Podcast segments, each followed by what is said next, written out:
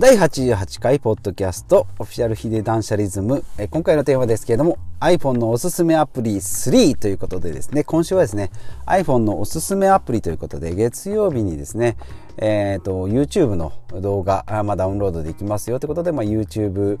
えー、教育系の YouTube ですね、のおすすめ。えそれをまあオフラインで、え外出先とかですね、まあ、移動中とか、えー、まあ家事とかワークアウト、ジョギングとかですね、ウォーキングのおともにどうですかということで。で、火曜日、えー、昨日ですね、2回目は、えー、ポッドキャストですね、もう王道の純正アプリですけども、まあこれで、えー、これもながら読書とかですね、ながら聞きというのをおすすめしました。まあ情報収集ですね、ニュースとか、えー、情報収集のお話をしました。で、今回はですね、えー、第3回ということで、えー、Kindle ですね。Kindle アプリ。とまあ、iPhone のアプリと言いながら、もう Kindle 端末もありますし、えー、PC でもできます。まあ、Android でもできますし、えー、まあ、Amazon のですね、電子書籍ですので、まあ、言わずもかなというところで、えー、Kindle のアプリですけども、まあ、もともとですね、まあ、読書から、えー、物理的な、えー、書籍からずっと本を読んでまして、2年ぐらい前からですね、小説。でもその時はですね、ブックオフとかでまあ安い本を買ったり、まあ、あとは、えー、と指名買いでですね、えー、えー、と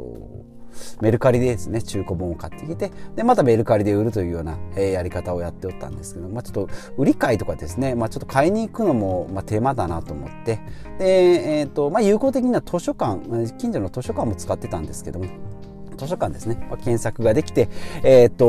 4箇所ある図書館のうち1箇所に集めてもらって借りる。でまあ返す、まあ、借りる返すはちょっと手間なんですけど結構まとめてですねネット検索もできたり、まあ、あの延長もできたりすると1ヶ月ぐらい借りれますので、まあ、そうすれば45冊ぐらいですねざざっと読むことができますので、まあ、これは有効、まあ、とはいえですね図書館の書籍の数もえちょっと古い。さすがに今年出たのがギリでえ今年出たって言っても、まあ、半年えー、ぐらいは絶対かかりますので半年以前の新作ですね、まあ、今であれば2020年の前半ぐらいの書籍がまあ最新版ということで、まあ、それよりも昔のものであればですねベストセラー本とかたくさんあるので、まあ、そういうのは読んでいけばいいんですけども、まあ、やっぱり気になる情報系の IT 系の本であればですねやっぱり新しい情報の方がいいですので、まあ、そういった、えーところを借りるあの借りるっていうのは難しいので、まあ、そうなってくると電子書籍で今月からですね今月か10月の3 11月の3日から始めましたアンドルアンドルで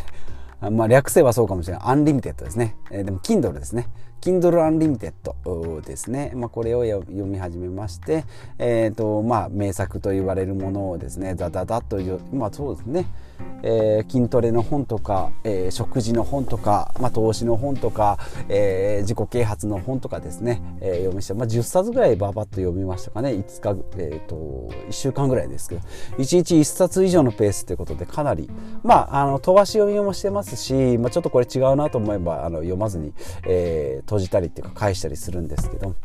やっぱ非常に効率的だなというふうに思います。まあ、2ヶ月間無料期間あるのでですね、まあ、しっかり読めるかなと思うんですけど、まあ、候補として2、30冊ぐらいですね、えー、っと、ピックアップしてたんですけども、まあ、それを読み終わったらその後がちょっと微妙な本が多いなと思いましてですね、まあ、そうなってくるともう結局お金払ってるんですね、1000円、1500円払ってでも、まあ、これでもですね、新作の書籍を買うよりは1割ぐらい安くなってたり、まあ、探せばですね、セールだとまあ半額ぐらいに最大になったりしますので、まあ、そうういうのを、えー、買ってですね、えー、読もうかなと思います。まあ、Kindle の端末を Kindle ペーパーホワイトですね、えー、買ったんですけどもやっぱり朝昼晩と、えー、3時間3時間じゃない 3, 3時間帯ですね、えー、まあ、スマホじゃなくて Kindle で読むということで、まあ、集中力も高いですし、まあ、目も疲れないっていうのはもう言う言うもう触れ込み通りですね。寝る前のブルーライトもカットできますし、えー、目にも優しい。であと外出先のですね、えーと、ギラつきですね。太陽とかの反射も、えー吸収というんですかね、えー、関係なく紙のインクに近いものがあります。それと合わせてですね、えーと、BGM なんかを、え、イヤホンで、え、ワイヤレスのイヤホンで聞いたりするともう空間としては、えー、喫茶店で読書という感じになりますので、えー、非常におすすめですし集中力もできる、まあ、ハイライト機能といってあのマーカーでラインを引く機能もあります。まあ、最後にまとめたやつをずらっとまだ見返してはないんですけども、気になるところとかですね、えー、何人がハイライトしましたよというふうに表示も出ますし、まあ、あんまり使ってないですけど、辞書も出てきますので、まあ、文字がちょっとわかんないなって思えば、えっ、ー、と、文字,、文字というか言葉の意味がよくわかんないなと思えばそのままで調べられるっていうのもありますしまあかさばらないっていうのとあとカリカリカリカリじゃないな貸し借り、えー、カリカリしちゃいけないですね。貸し借りですね、えー、貸し貸し借りじゃないな。買ったり売ったりもないですし図書館でま借りたり返したりっていうのもないですし、まあ、そういったのも、えー、時間効率につながるのかなと思いますので Kindle アプリ。で Kindle で読んだものをですね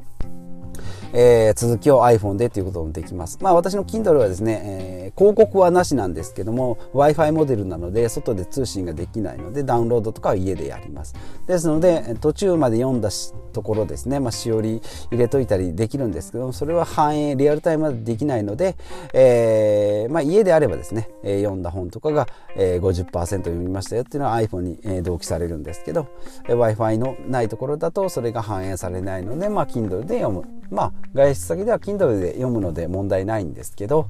えー、こういった形で Kindle もかなり役立っておりますし iPhone の中のアプリですね。やっぱり Kindle ですね、ページめくりは、えー、まあ、もっさりするんですけど、慣れてきます。ただですね、えー、本の検索にはやっぱりちょっと遅い、遅いというか、もさつくので、もたつくので、えー、iPhone で探してですね、パソコンの Amazon の画面で、こう、本をこう入れ替えたりとかですね、え検索したりっていうのに使ってるので、まあ、この辺ですね、Kindle アプリと Kindle、それから iPhone、パソコンと、この辺をうまく連携して使えてるのかなというふうに、え思いますので、え非常におすすめ、えですね。ですので、まあ、Kindle の、えー、アプリ特に iPhone と、まあ、端末ですね。まあ本もそうですね。月に23冊読む方であればおすすめできますけど、まあ、月1冊とかたまにしか読まないというのであればですね、まあ、図書館、まあ、もしくは iPhone のまあ、iPad があれば iPad でもいいですし、えーまあ、電子書籍、まあ、アンリミテッドもですね試しで1ヶ月とか2ヶ月で99円というキャンペーンもありますのでそういうので1回やってもらえるとですね、えー、良さがわかるんじゃないかなというふうに思います。非常に、えー、名作のものもあります。まあ微妙なものもありますけどそういうのもまあ精査してもらってですねレビューを見ながらまあやっぱりレビューの数が多くてもですね名作と呼ばれても本人というか私も刺さらなかった本も結構ありますし特にあのレビューがなかったりもしてもあこれはすごい響いたなとか自分のこうアウトプットにつながったなっていう本もかなりありますし、えーとまあ、作者ベースで本を探すのもありでしょうし、えー、まあどういった YouTuber さんのおすすめの本とかですね。ブロガーさんの本のおすすめとかそういったものを読んでってその作者の横のつながり横のつながりというかその作者の、えー、過去の書籍をこう見ていくっていう検索方法もありますので、えーまあ、好きな文体とかですね。好きなこう分野、えー、いろいろあると思いますのでこういったものもですね、いろいろ見ていきながら新しい本に出会ってで、まあ、Kindle であればですね過去の履歴も残りますしいいところは、えー、ピックアップしたものが最後こうラインナップとして出てきますのでこういった機能も重視しながら。私はですね、あのー、本の管理というか読みたい本をこう Excel にバーって書いてまして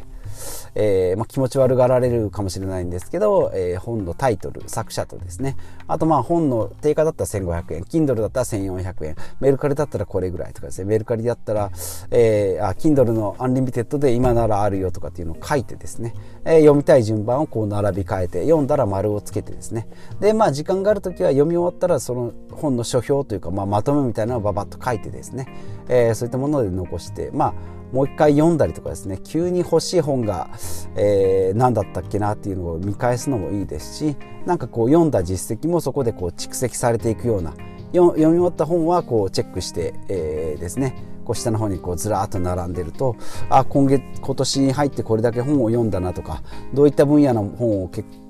結構読んだなっていうですね、まあ、お金の本とか自己投資健康の本とかですね。そういったものが中心になってくるんですけどもそういう本のバランス分野のバランスとかですね。カテゴリーの、えー、そういったのも分かりますのでエクセルにつけられるっていう方はですね、まあ、仕事でエクセル使われている方、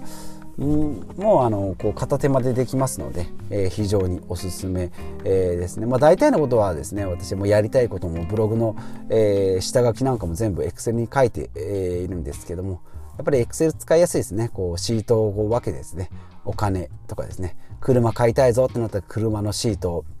エクセルのシートを持ってきて、今の維持費がこれぐらいとかですね、えー、このフィットを買ったらですね、このぐらいのなるとかですね、えー、10年乗ったらこれぐらい、20年乗ったらこれぐらいとか、えー、新車だったらこれぐらいとかっていうですね、えシミュレーションをこうしていくんですけどね、えまあ気持ち悪いでしょうね。えー、自分でやっててもたまに思いますけども、まあ、そういったそういったのを作るとですね、えー、本じゃない、えーと車を買い替えたり、まあ、スマホの料金とかですね、えー、そういう比較もできますので、えー、ぜひ Excel のおすすめということで結局 iPhone のアプリのおすすめの結えー、行き着いたところがですね Excel のおすすめということで、えー、結構話がこうごちゃごちゃ飛びましたが、えー、まとめますとですね、えー、今日のおすすめは Kindle アプリということで、えー、電子書籍のおすすめですね。電子書籍、電子書籍いいですよと。まあ、とはいええー、図書館もいいですし、まあ、メルカリでも、えー、探せますし、ブックオフも安い本もあります。まあ、使い方、まあ、前回もお話ししました本の探し方、いろいろありますけれどもね、えー、図書館、メルカリ、ブックオフと、それから電子書籍、でそれから書店と、えー、5, 5種、5用ありますので、こういった中から選んでもらうっていうところですね。で、まあ、Kindle であれば、えー、ペーパー、ホワイト、私が持ってる1万7800円ですね、定価。まあ、私は1万2500円ぐらいで、えー、メルカリで、えー、買いましたけども、えー、Kindle Paper White 8ギガ、えー、広告なしの Wi-Fi モデルですね、防水です。えー、第10世代ですね。えー、こちらを使っております。で、iPhone の Kindle アプリとパソコンの Amazon の画面でこう連動、連携させて、えー、同期させて、えー、使っておりますので、えー、もしよければ使ってみてください。ということで今日は以上となります。ではまた。